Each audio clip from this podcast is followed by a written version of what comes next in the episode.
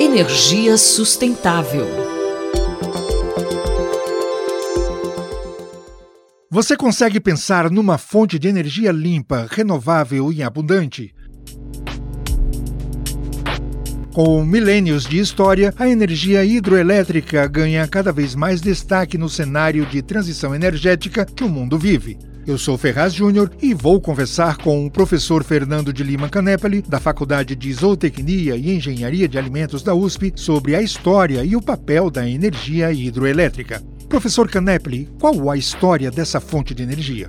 A utilização de água em movimento para gerar energia, a mais antiga forma de produção de energia renovável, remonta aos tempos da Grécia Antiga e do Império Romano, há vários séculos, enquanto na Europa se fazia uso de moinhos movidos a água. Em 1878, nos Estados Unidos, uma usina hidrelétrica de pequeno porte foi instalada pela primeira vez. Atualmente, as usinas possuem grande capacidade e a energia elétrica produzida por elas alcança milhões de pessoas.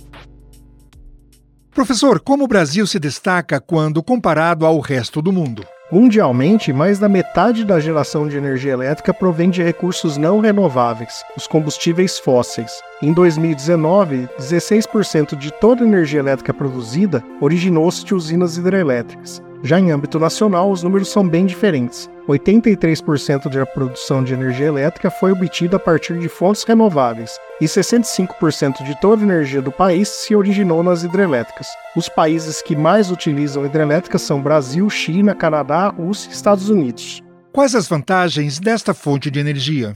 A energia elétrica produzida em hidrelétricas é uma das mais limpas e seguras, entretanto, emite uma quantidade de gases de efeito estufa. As usinas hidrelétricas utilizam a energia presente nas correntes dos rios e as transformam em energia cinética para movimentar uma turbina que transforma essa energia em energia elétrica. Uma usina hidrelétrica é essencialmente composta de barragem, turbinas e geradores.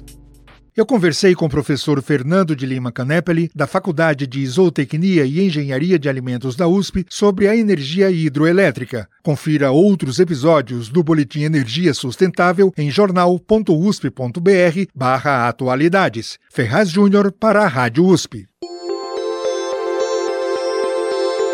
Energia sustentável.